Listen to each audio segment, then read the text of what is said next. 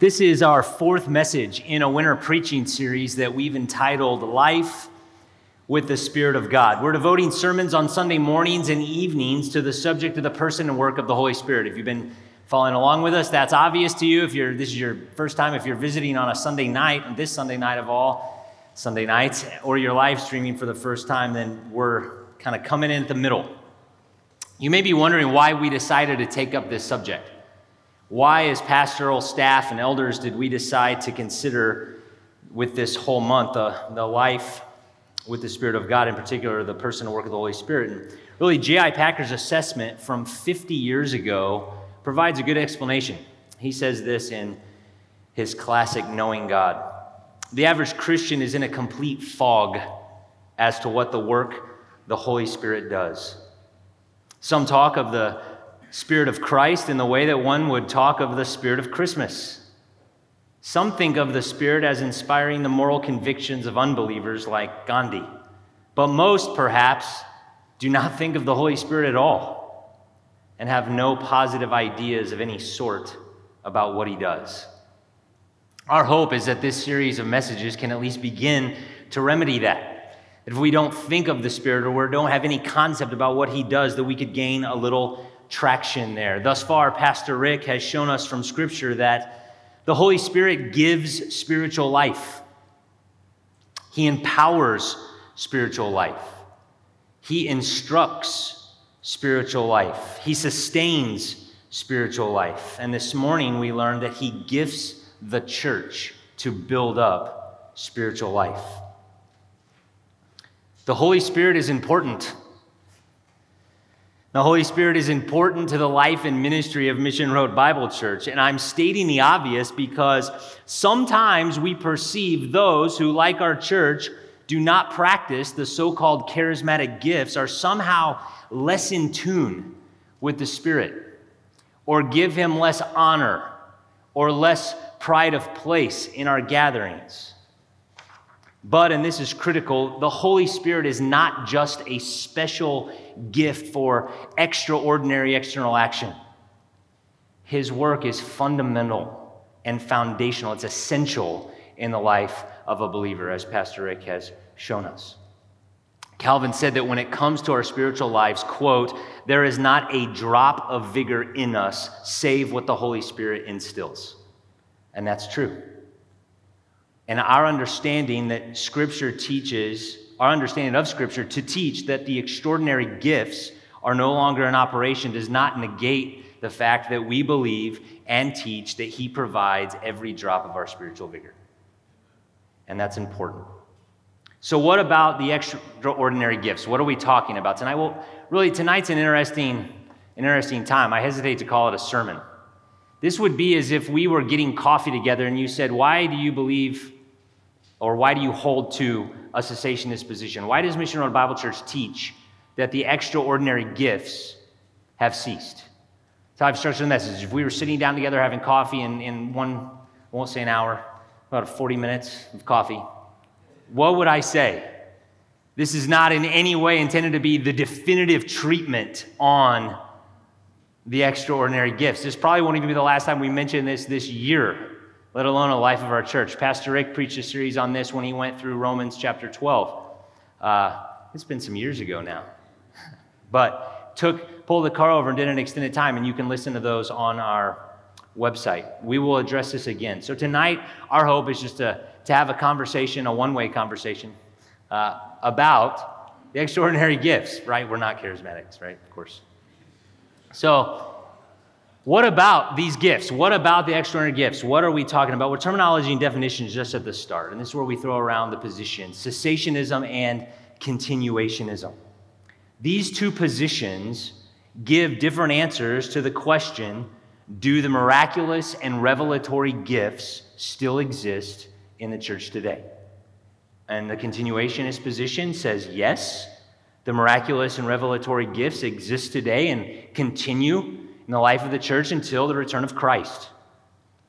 And the cessationist position would say no, the miraculous and revelatory gifts ceased with the close of the apostolic era. Now, at this point, we already have to start qualifying. And it's important for us to note that there is a broad spectrum of continuationists. At the extreme end, you have false teachers who blaspheme God and ascribe acts to the Holy Spirit that look nothing like the beauty and the balance and control of our God. They ascribe words to Almighty God that don't accord with the word of Almighty God. They are on the extreme side. And as I said, they're false teachers. But broad brushing all continuationists as charismaniacs or as those on the extreme is uncharitable and unhelpful. And that's important. There are conservative, Bible believing, Christ exalting brothers and sisters that are continuationists. They are our friends. Some of their books are on our reading list. Our pastors have shared pulpits with them and will share pulpits with them. And they are closer to us theologically than the false teachers that show up on TBN. And it's very important that we note that as we talk about this, because while we're going to, demar- you know, kind of lay out two categories, the one category is very broad, and lumping them all together is, again, it's uncharitable. Now, that said, even though there's closeness theologically, on this question, the question of extraordinary gifts, we differ. And we differ strongly. This is not an open question at MRBC. All right, let me make that clear. MRBC elders are not open to the exercise of the gifts or the continuation uh, of the gifts in our gatherings. We're not open to the position that our continuationist friends. Even the friends that Pastor Aiken will go preach for, that we may have preach here, the songs that we sing, even tonight, by some of our brothers who hold the continuationist positions on certain things. We're not close on that question. And we share in broader gospel ministry, but not shepherding and leadership in the local church level context. And that's important to know. This is not an open question for us. Now, my aim for the rest of our time is to give an abbreviated summary of really the reasons we believe the cessationist position best represents the exegesis of Scripture and the theology of the New Testament. We also believe this position best equips the church to rightly understand the gifting ministry of the Holy Spirit. That's why we're devoting time to this. It does matter, right? It matters. The Lord has given us His word, He is not silent on these questions, and this matters. And so we want to understand. After we give this abbreviated summary, I want to address some of the common misconceptions that really can get in the way of clarity on this issue. And lastly, and time permitting, time permitting, I'll address a couple common objections. If I don't get to those, we can just have an actual coffee, and I'll be glad to talk you through those. Really, our time together tonight is not designed to be a po- polemic against them out there, okay? This is for us. This is for me, for you, for us as the Mission Road body. That's my intended audience, not our continuationist brothers and sisters. They have questions, they have arguments that I simply won't have time to address tonight. I want this time, this brief time, and I think it's the hope of our staff and elders in addressing this issue to increase your and my understanding on this matter, to raise new questions in your mind, if need be, and invite you to follow up with your pastors and elders if you find yourself lacking clarity or understanding. Right, so, very briefly, and don't try to write down, and I'll send this to you or we can post it on the website, but what's our position just in, in brief? Well, we believe and teach of the extraordinary gifts, miracles, prophecy, tongues, and some of the related gifts, like the interpretation of tongues or discerning the spirits, that they served primarily to authenticate the message of the apostles and New Testament prophets and to reveal God's word in a foundational way for the building up of the early church as the church was established and the work of the apostles came to a close, the need for the authenticating signs and the revelatory gifts that accompanied their foundational ministry that ceased. Already, what gets complicated in this is that our friends on, on the other position, we actually use the same terms but have different dictionaries. And so, even what I just said, what I mean by prophecy in tongues, for example, some of them would define differently. Is prophecy infallible revelation from God, or is it speech inspired by the Holy Spirit that may contain error? Are tongues actual known languages that a speaker is miraculously given, having never learned them, or is it ecstatic utterance that doesn't have any linguistic form, but it has some sort of spiritual value? Those are actually the, the areas that divide us, that cause these positions to be separate. Not lack of regard for the Holy Spirit, not lack of desire that the gifts be expressed and exercised in this body. It's the definitions of prophecy and tongues. You could really boil it down to those two things. And when I say that, I'm, I'm referring to the position that's just on the other side of the aisle from us. We differ on these definitions, and that's honestly what separates the positions. So, on prophecy, we believe and teach that the gift of New Testament prophecy is equivalent with Old Testament prophecy that New Testament prophets declared the word of the Lord, the infallible, the free from error word of the Lord that they received directly from God supernaturally, extraordinarily. And similarly, we believe that the gifts of tongues were actual languages, miraculously given to those who had never learned them, and that when interpreted, they were actually revelatory. They served a purpose just like prophecy. It's what Paul teaches. That's why they're edifying when an interpretation was given, because it was revelation. They were prophetic. The tongues we see in Scripture, when they were evangelistic, they were also evidence of God's judgment on Israel. And then, as I said, when they were interpreted, they were revelatory, but actual languages. And lastly, we believe that the gift of miracles or healings was given to individuals who were empowered to instantaneously and supernaturally heal the sick, the infirmed, the primary purpose of that gift was to authenticate the apostolic message and the apostles themselves. As Rick noted this morning, and this is very important because we hear this a lot, as Rick noted this morning, this is not the same thing as saying that miracles or healings have ceased. Let's make sure that we understand that. To say that the gift of healings and miracles have ceased is not the same thing as saying that healings or even the miraculous has ceased. The question is whether God gives individuals in the church the supernatural ability to heal someone in an obviously miraculous way, not does God still heal. Right? That's not the question.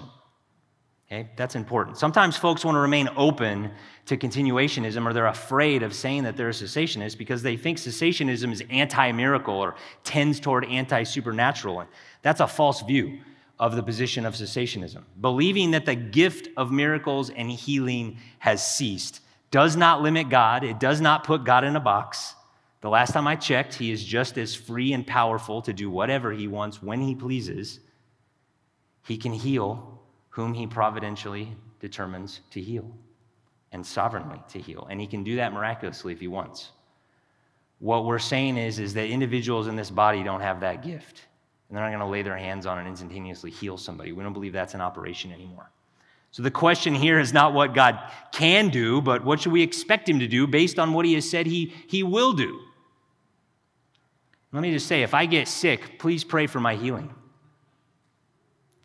I just won't expect one of you to come over and lay hands on me and to be instantly made well. But I hope that you're praying.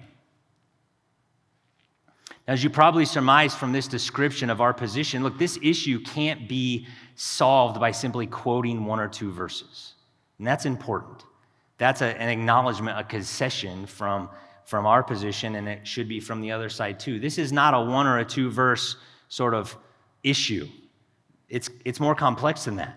It's based on the understanding of the New Testament as a whole, there's nuance. It's multi layered and, and it's theological, and we build arguments kind of together and then take a, a complex group of assertions that help us see this, this position. And so I say that because cessationists we need to be warned against overly simplistic explanations that don't account for some of the nuances in Scripture.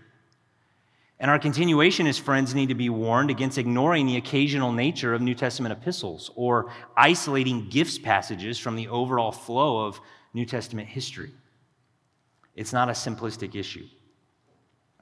So, for a summary, I want to give you four reasons why we believe the extraordinary gifts have ceased. Four reasons why we believe the extraordinary gifts have ceased. We're not going to be furiously turning through the Bible. I just kind of want to give you an overview. There are a couple passages we'll look at briefly. But again, this is, this is time at a coffee table, not a sermon. Reason number one is that the apostles and prophets serve the unique foundational role. And Pastor Rick taught on this in Ephesians. I'm saying that a lot tonight, but it's true. Pastor Rick taught on this and that and this and that. Now, he just recently walked through Ephesians 2 and then Ephesians 3, and we dealt with this. And you can go back and look more closely at those, those passages in that sermon. But the apostles and prophets served a unique foundational role. Just think about this what the Bible presents as the way that apostles kind of came on the scene and what their job was, right? First, we, we know the, the office of apostle was limited, right? Capital A, apostle was limited. It was a limited office. They had to be appointed by Jesus. They had to be eyewitnesses of the resurrected Jesus. We see that in Acts 1, we see that in John 15, we see that later in Acts 10 and other places in Acts. And these men who were appointed, who had been with Christ, who had seen Christ, they were told that the Holy Spirit would inspire their message and proclamation, and that they, this select group, would then testify about Christ because they had been with him from the beginning. Not only that, they would be supernaturally enabled to testify about him by the Holy Spirit after he went away. And that's the teaching of John 14, 26, John 15, 26. And then we hear that even prayed for in the high priestly prayer. When Christ says, I'm not praying for this group only, but those who, importantly, will believe through their word the ones whom he appointed and supernaturally then enabled to communicate that truth. So you see a very tight group and you see a very tight transmission of the truth from Jesus to his apostles and then from them to others, they being supernaturally inspired. Paul calls himself the last apostle, right? He kind of settles the matter for us. We get a little insight into this when Judas meets his unfortunate end and then Matthias is chosen and the qualifications for Matthias are clear. And then Paul comes on the scene. He meets those requirements. The Lord himself calls Paul to apostleship. He sees the resurrected Christ. And then he says, I'm the last apostle. So apostles are there. What about prophets? Well, the existence of prophets in the New Testament is more inconspicuous than the apostles, but scripture always links them closely and then explicitly says that they're foundational along with the apostles. We ask this who were the first pastors, if you will, of these new churches? The apostles, right? Who was the first shepherd in Corinth? If, if you, Paul, right? And in Thessalonica, it was Paul. So, who was there at Corinth and Thessalonica when the gift of prophecy was established? An apostle, right? An apostle. So, the prophetic gift that was in operation in conjunction with apostolic ministry was closely linked with apostles. And that's both surmised from what I just said, but then it's explicitly declared. And we're going to see that in just a minute. So, the apostles and prophets served a unique foundational role. The office of apostle was limited. Prophets were then linked with this limited office and in close conjunction with them then we see that the purpose of this limited office, the purpose also of apostles and prophets, was foundational. It's explicitly declared. You can look at Ephesians 2 with me briefly just to be reminded of that. But the foundational nature of these two offices is explicitly stated in Scripture. Ephesians 2:19 So then you are no longer strangers and aliens but you are fellow citizens with the saints and are of God's household having been built on the foundation of the apostles and prophets, Christ Jesus himself being the cornerstone. We see that in the early Acts when the first converts are what? Devoting themselves in Acts 2 to the apostles' teaching. And we're going to take a very brief tour through Acts in a minute and see how the apostles' teaching and the apostles' miracles were what was happening as the word of God spread, always in conjunction with the apostles. You can also see the order in 1 Corinthians 12 28, where Paul lists apostles first and prophets, and that seems to be a, a reflective of what he says here about foundation. But the illustration is plain. You don't continually build a foundation, right? You lay a foundation and you build upon it. That's deep insight, right? No, you build on a foundation, and that's the point that he's making. The foundation was the apostles and prophets, and then everything else as the church was built up, was built upon them. Now, what about the apostles and prophets was foundational? Well, their message and their instructing work. Their message, again, going all the way back to John 14, 15, 16, 17, you see the, the genesis of their ministry and message in Jesus as he's saying how the Holy Spirit is going to be instrumental in that. But then you see that played out. Their foundational role was revelatory, that was their job. the revelation of salvation in Christ through the Spirit whom he sent, and all teaching upon these for these first churches from the Spirit. That's what the churches were built up upon the message, the proclamation, and then the teaching and instruction of the apostles and prophets that was supernatural.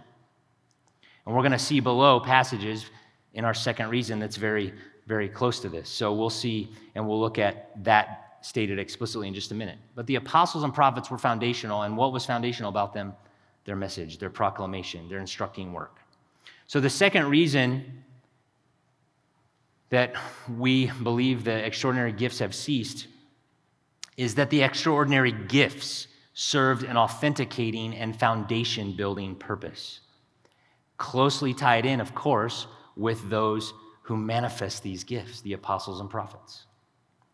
So the extraordinary gifts served an authenticating and foundation building purpose. One is authentic, authentication or authentication. It's declared and demonstrated in Scripture. So they authenticated the apostolic message, and that is declared, and we're going to look at that. And it's also demonstrated when you read through Acts. So, first, look briefly at 2 Corinthians 12 12. Sometimes we're asked by our continuationist friends, like, is there really such a thing as sign gifts? I just, I think all the gifts are in the same category. You've, you've arbitrarily designated certain gifts as sign gifts to support your position. But as has been pointed out already, and here uh, the scriptures identify these gifts as signs.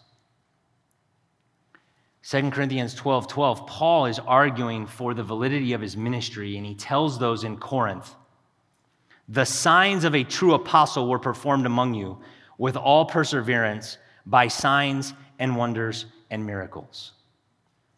And we have to ask if there's not such a thing as a sign gift or an extraordinary gift that was connected with the apostle, then Paul's appeal is meaningless. He didn't say, spiritual gifts were exercised in your midst. And they said, Yeah, we know. In the last time you wrote us, in our first letter, you talked all about it. Like, no, he's saying specific signs that were accompanying his apostolic ministry that were evidence of him being an apostle were exercised in their midst. And he expected them to recognize that particular type of gift, or else, again, his appeal is meaningless. Similarly, look at Hebrews chapter 2. Hebrews chapter 2. In this warning, where he says, For this reason, we must pay much closer attention to what we have heard so that we do not drift away from it. For the word spoken through angels proved unalterable, and every transgression and disobedience received a just penalty. How will we escape if we neglect so great a salvation after it was at the first spoken through the Lord? It was confirmed to us by those who heard. You hear the different generation, if you will? Jesus, then those who heard from him, and then those to whom it was confirmed, that being the author to the Hebrews and those whom he's writing to. God also testifying with them, the ones who received it from Jesus, both by signs and wonders, and by various miracles, and by gifts of the Holy Spirit according to his own will. What the writer is pointing to is something that was past tense from the perspective of the writer to the Hebrews. And he's saying, Look at this message. How much greater would our problem be if we neglect this message, the one that Jesus gave to his associates that then we heard from them? You know, the one that was confirmed in them by these supernatural gifts. So they were attesting, he's saying that they were attested, those apostles were confirmed and testified by the Lord by these signs and wonders. So it's explicitly declared. And just as an aside, 1 Corinthians 14 22, prophecy and tongues are actually both referred to as signs. Tongues being a sign to unbelievers, prophecy being a sign to believers. Now, this authenticating purpose is demonstrated in, in Acts as we see the early church born out. I'm just going to give you a quick tour. Acts 2:43. Everyone kept feeling a sense of awe, and many wonders and signs were taking place through the apostles. Acts 4:33. and with great power, the apostles were giving testimony to the resurrection of the Lord Jesus, and abundant grace was upon all them. Acts 5:12 At the hands of the apostles many signs and wonders were taking place among the people. Acts 8:14 Now when the apostles in Jerusalem heard that Samaria had received the word of God, they sent them Peter and John. Why? Because it took apostles to authenticate what was going on up there, and the gift of the Spirit came when the apostles were present and authenticated it. Acts 14:3 Paul and Barnabas, therefore, they spent a long time there speaking boldly with reliance upon the Lord, who was testifying to the word of his grace, granting that signs and wonders be done by their hands. So you hear both there. It's this close group, the Apostle Paul, Barnabas, and then you see well, what was the purpose of these miracles? To testify to the word of his grace that they were there proclaiming. So you see that authenticating purpose. Acts 13, Acts 19, in longer narrative sections, demonstrate that the miraculous gifts were attending the apostles' ministry, and then as a result of that, the word of the Lord grew. But the gifts there in Acts 13 and Acts 19 are talking about the apostles. And as the message was authenticated, people were coming to the faith. So we see that the authenticating purpose of these gifts. It's declared, it's demonstrated. And then let's go back now the foundation building purpose of these revelatory gifts. Ephesians 3 5. Ephesians 3 5. Paul refers to this truth, the mystery of Christ, verse 4, verse 5 now, which in other generations was not made known to the sons of men, as it has now been revealed. Who is it revealed to? His holy apostles and prophets in the Spirit.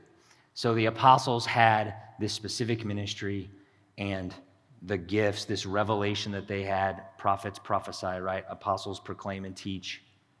It was for foundation building, for building up the church in a foundational way. 2 Peter 3 2, he, he refers back what? To the instruction first of the Old Testament prophets and then of the Lord, which then came through also the apostles. And then Jude 3 and Jude 17. He starts off, we of course know Jude 3, the faith once handed down to the saints, this body of truth that through revelation and through the appointed messengers was given to the church. But interestingly, Jude writes in verse 17, he says, Remember, remember the apostles' instructions. Why? He's pointing back to foundational, foundation building revelation that came through these important people in the early church. And that's also why prophecy was to be exalted instead of uninterpreted tongues in 1 Corinthians 12, 13, and 14. Why? Because it was revelatory, because it was foundation building, because it built up the church. Because uninterpreted tongues were not for anything other than a sign, he said, to unbelievers. So, the foundational role of the revelatory gifts to authenticate the message and actually to then build up.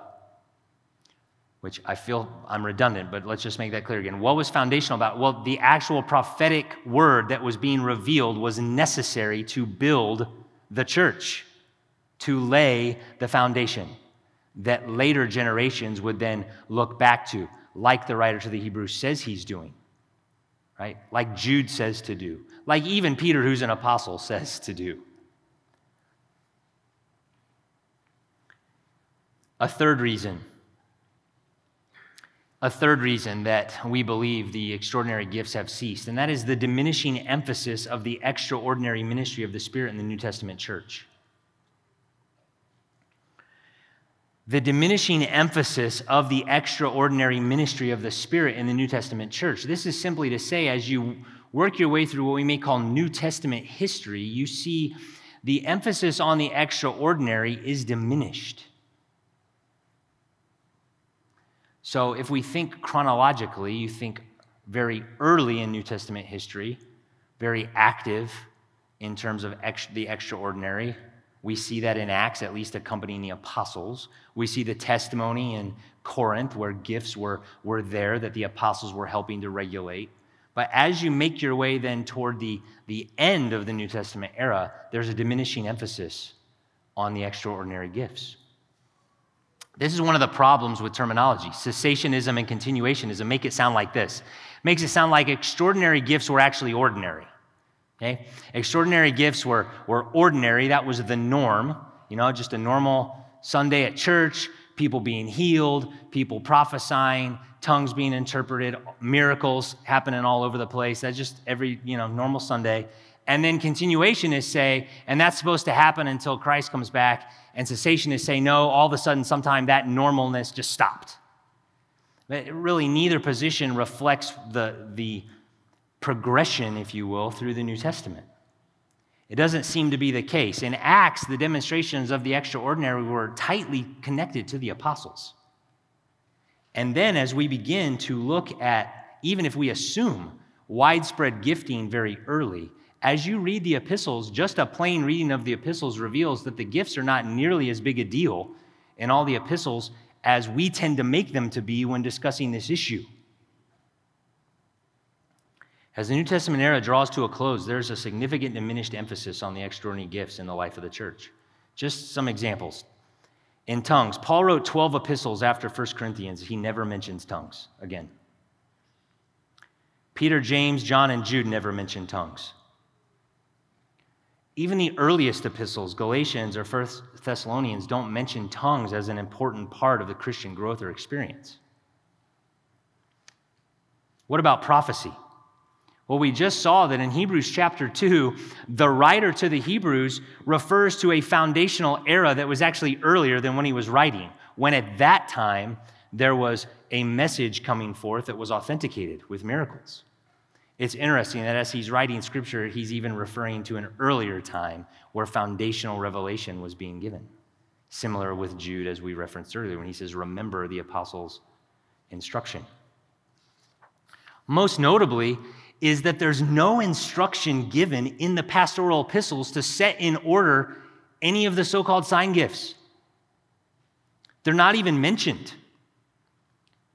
Timothy is charged to read scripture and to preach the word, not to foster the gift of prophecy in the church at Ephesus. He's also charged, interestingly, to personally confront false teachers who disagreed not with prophecies, but with the apostles' teaching that he had given to Timothy. And that's way different than false prophets and prophecies being discerned with extraordinary gifts. Timothy is told to guard what Paul had entrusted to him. And then he is told to personally use the gift that he received from Paul in his ministry to others in Ephesus. But he's never told to await new manifestations of gifts or to fan into flame prophetic gifts in that congregation that was struggling with false teachers in their midst. I, that's very interesting. Somebody say, well, that's an argument from silence. It, it is, but it's important. This is how one ought to conduct themselves in the church, the household of God, says Paul to Timothy.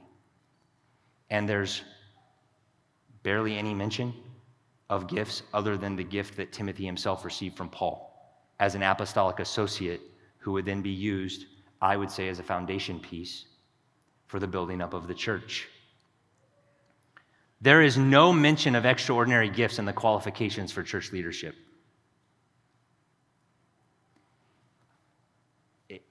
I find that profound. Elders are to be able to teach.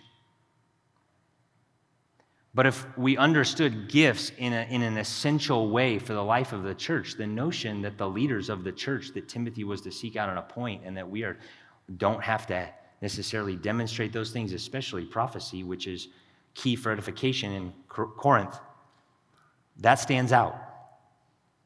In Timothy's Ephesus, those who worked hard at preaching and teaching are the ones to be set aside for the instruction of the church, not those with a prophetic gift. It seems the gift of prophecy was, was not that regular at that time. If we could call it the ordinary means of the Spirit of God working through the Word of God through the leaders that he has called and appointed in the church. That was to be the means of edification in Ephesus. That's what we mean by seeing that there's a diminishing emphasis on the gifts.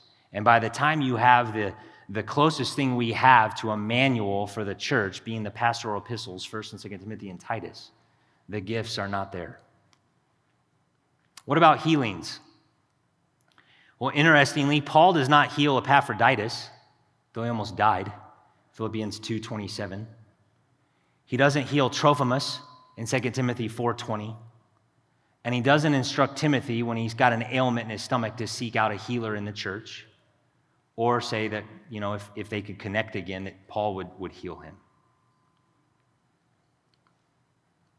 Dr. Sam Storms, a continuationist, claims that he is a continuationist for at least one reason because of the quote, consistent, indeed pervasive, and altogether positive presence throughout the New Testament of all spiritual gifts. And I disagree. All of the gifts are not positively present throughout all of the New Testament. And that's available to all of us just by reading our New Testament. And I just gave you some examples as you read the instruction to the churches, focuses on what? It's on holding fast to the truth that's been once delivered through the apostolic message and then guarding against false teaching. And one wonders if prophecy was always active and still today, why the focus of New Testament commands? Why, why aren't there more commands that to seek it out, to fan it to flame, to appoint those with that to leadership in the church? I think those are important questions. A good answer is that the gift was temporary for foundation building and that after the foundation was laid, the gift ceased to be necessary by God's design. And today, just as in the latter New Testament era, the church is built up not by new revelation, but by pastors and teachers who work hard at teaching the scriptures, proclaiming the truth once handed down to the saints, the apostolic message that was, in fact, validated and authenticated by miraculous signs and even given by direct revelation. Fourthly and lastly, the fourth reason that we believe the extraordinary gifts have ceased is the apparently, now I know I'm using weasel words here, okay? This is number four in the list. The apparently temporary nature of tongues and prophecy. The apparently temporary nature of tongues and prophecy. Remember what I said? This is not a one verse thing. This is you kind of build together as you understand the New Testament and you look at exegesis and you look at New Testament theology and you see the role of the apostles and the role of these gifts and you look at the diminishing emphasis and then you come to 1 Corinthians 13. And we see what I'm calling the apparently temporary nature of tongues and prophecy. 1 Corinthians 13 teaches that tongues and prophecy are temporary. That much is clear. There's actually no disagreement about that. It's hard to disagree with what Paul says. If there are gifts of prophecy, 1 Corinthians 13 8, right, they will be done away. If there are tongues, they will cease. If there is knowledge, it will be done away. So the fact that they are temporary, that much is clear. So it's, it's inaccurate to say that the New Testament doesn't say some gifts will come to an end. 1 Corinthians 13 says some gifts will come to an end. The harder question is when, right? When?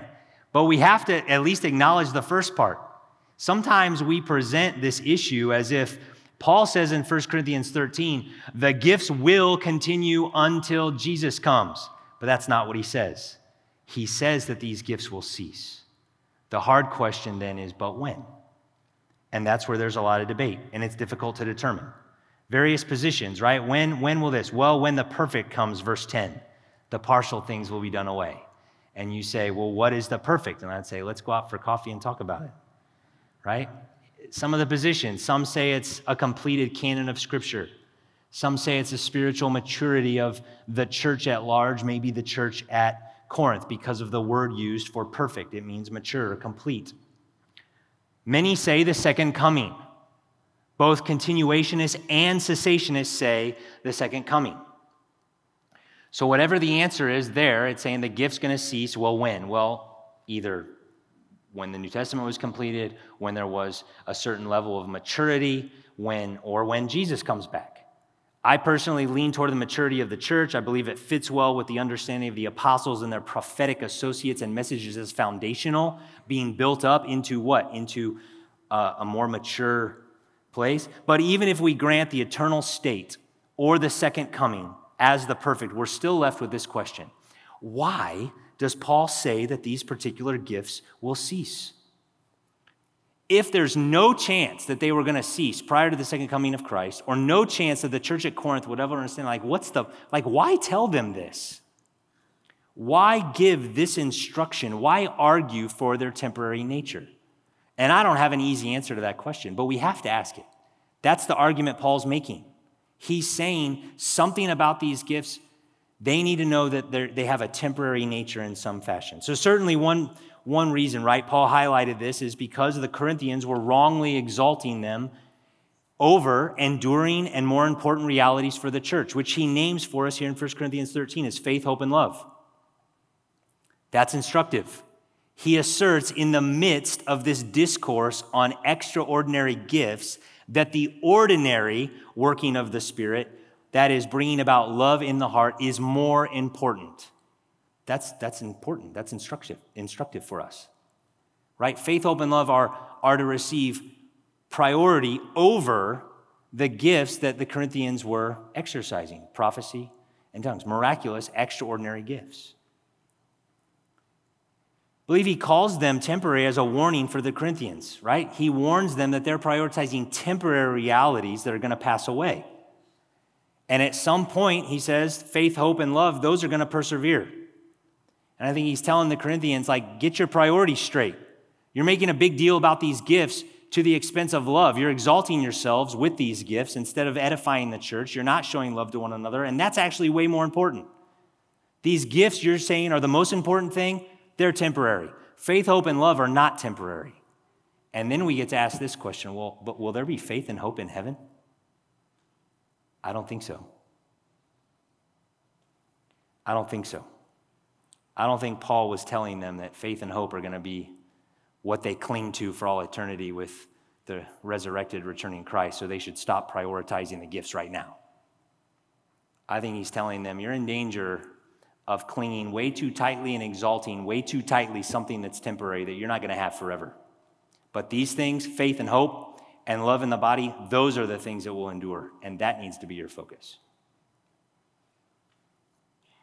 I believe this passage, when understood in conjunction with the reasons already noted, at least leans toward a cessationist position, that it, it, the diminishing emphasis of the gifts and the fact that in some way, shape, or form, in their nature, they're temporary over and against ordinary things that the Spirit works in our hearts faith, hope, and love that that's important to understand. Not definitive, but very important. Commenting on this passage, Jonathan Edwards, one of the most spiritually minded theologians who saw all kinds of things, right? If you know anything about his time and context, he said that Paul's teaching in this passage should make persons exceedingly cautious how they give heed to anything which looks like revelation or any extraordinary gift of the Spirit. I mean, is it okay to say Jonathan Edwards is on our team on this one? All right, so those four reasons. But in, our, in the final time that we have together, I want to do some brush clearing. I want to clear away some brush and thicket of misconceptions that obscure our view of this. Right? I told you it was going to be fast. Those four reasons. That's coffee. We sit down. Why are you cessationist? Here's four reasons. And you just got those. But I would also want to clear away some of the brush, some of the thicket that prevents a clear view of these things or prevents a, an eagerness to dig into the scriptures on the points I just raised and instead brings up other things. And the first one is look, we must be careful not to confuse emotions with empowerment. This comes across like this Yeah, I hear you, Myral, but I've been in charismatic worship services and the presence of God just seems to be more palpable there. There can be a tendency to confuse the role of emotion or passion the affections in the Christian life in general and the affections in worship more specifically when we talk about these issues. Are hands raised charismatic or hands down charismatic? Is an audible response make you a continuationist and a silent contemplation make you a cessationist? Like, no. Hands raised does not make one a charismatic, and hands down does not make one a cessationist. That's not the point, right? Those are just external actions, functions of personality and emotion, affections, our makeup. They don't tell us anything one way or the other necessarily in and of themselves. Sometimes you hear this there's assessments of there's no vitality or no passion in the music or no passion in response to preaching in non charismatic churches. Well, that could be true, but it may also be more of a reflection of an aesthetic that you appreciate, a preference, a feel.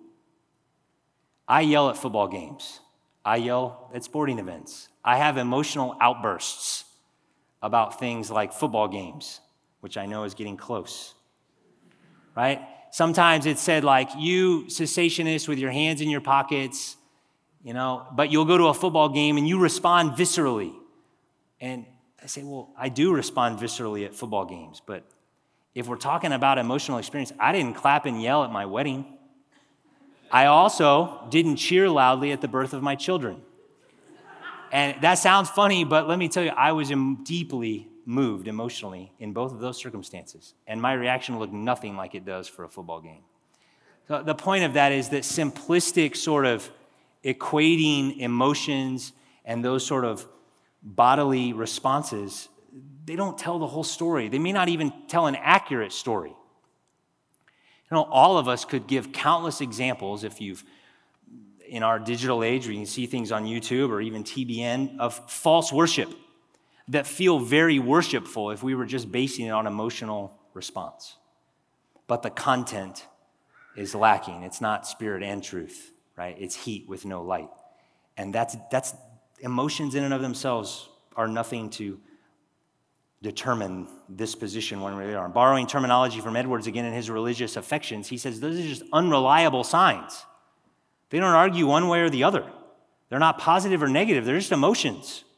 They can be brought on by sin, they can be brought on by that which is holy. In and of themselves, they tell us nothing. And even when prompted by what appears to be godly on their own, they don't tell us much. So beware of that. Like why can we be brought to tears by a well placed musical score at just the right moment in a movie or even a commercial? and sometimes not feel anything when you're singing a theologically rich hymn. I don't know, because emotions are fickle and we're complex, but they're unreliable signs of the Spirit's work. Two warnings don't allow your emotional preference to obscure what the Bible says about actual spiritual empowerment. And recognize the immaturity of rendering judgment on the affections of other blood bought saints based on your aesthetic preferences. Don't let your preference dictate what you believe about someone else's affections for Jesus. Be more careful than that. Secondly, we must be careful not to substitute experience for exegesis.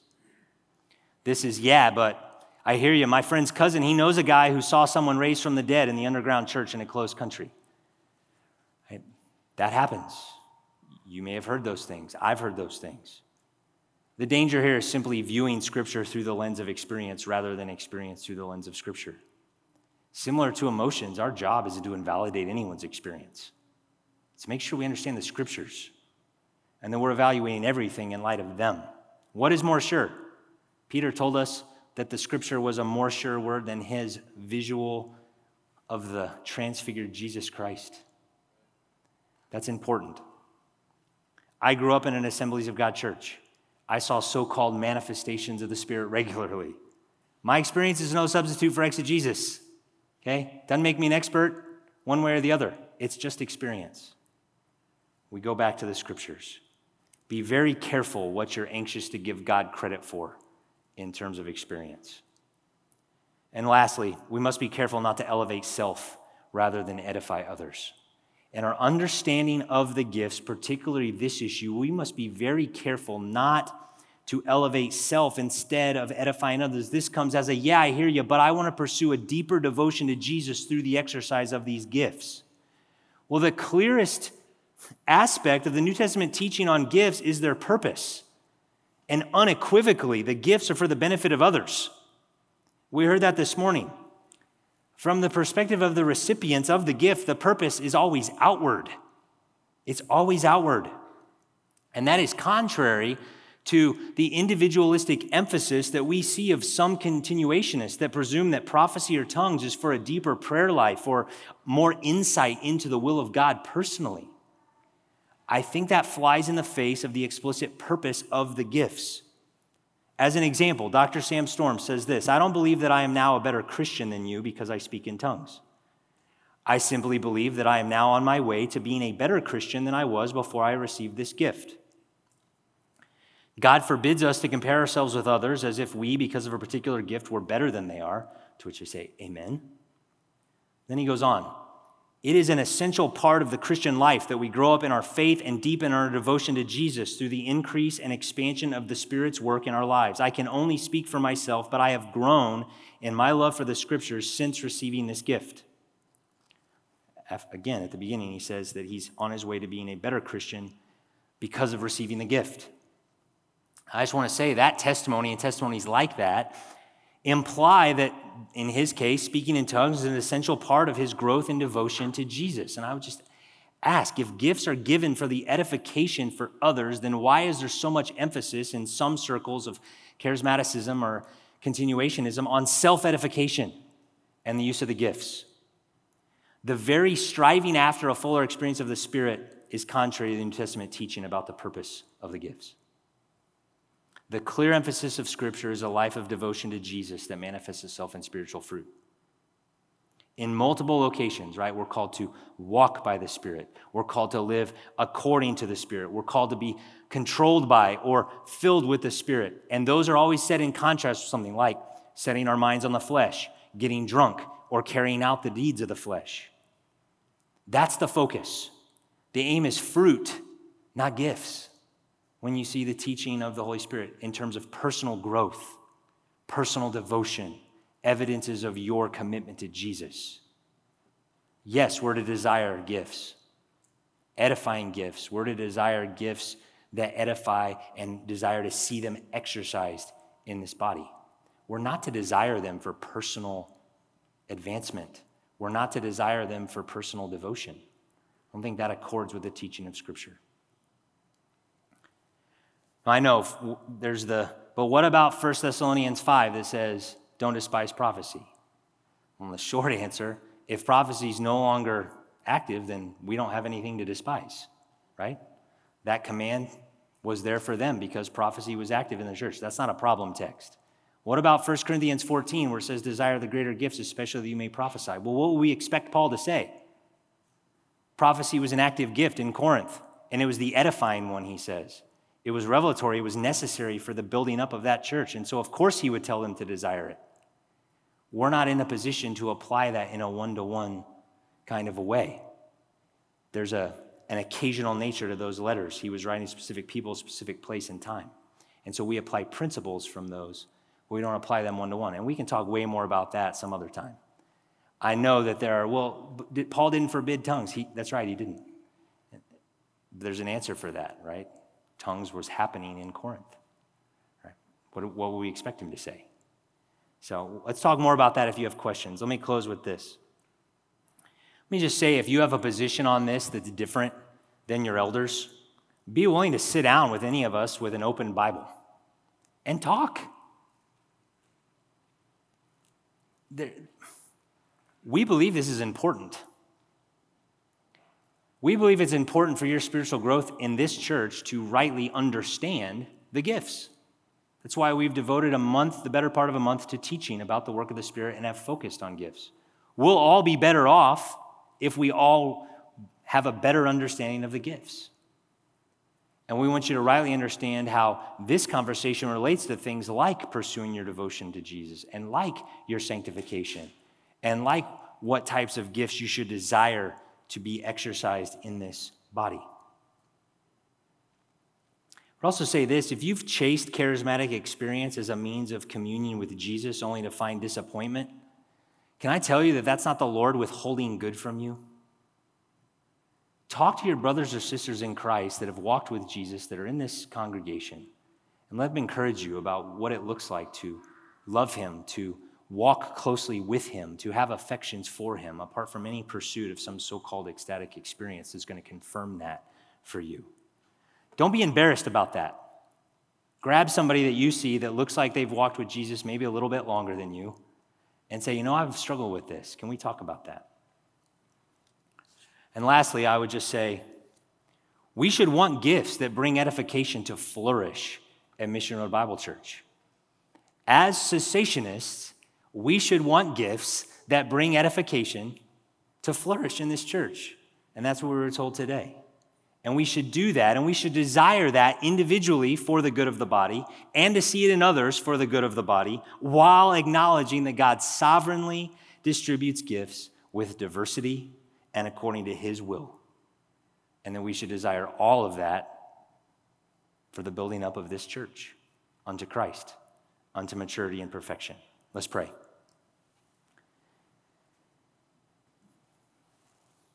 Father, we confess that we have questions and questions that sometimes we look to your word and think, man, I wish it said something different.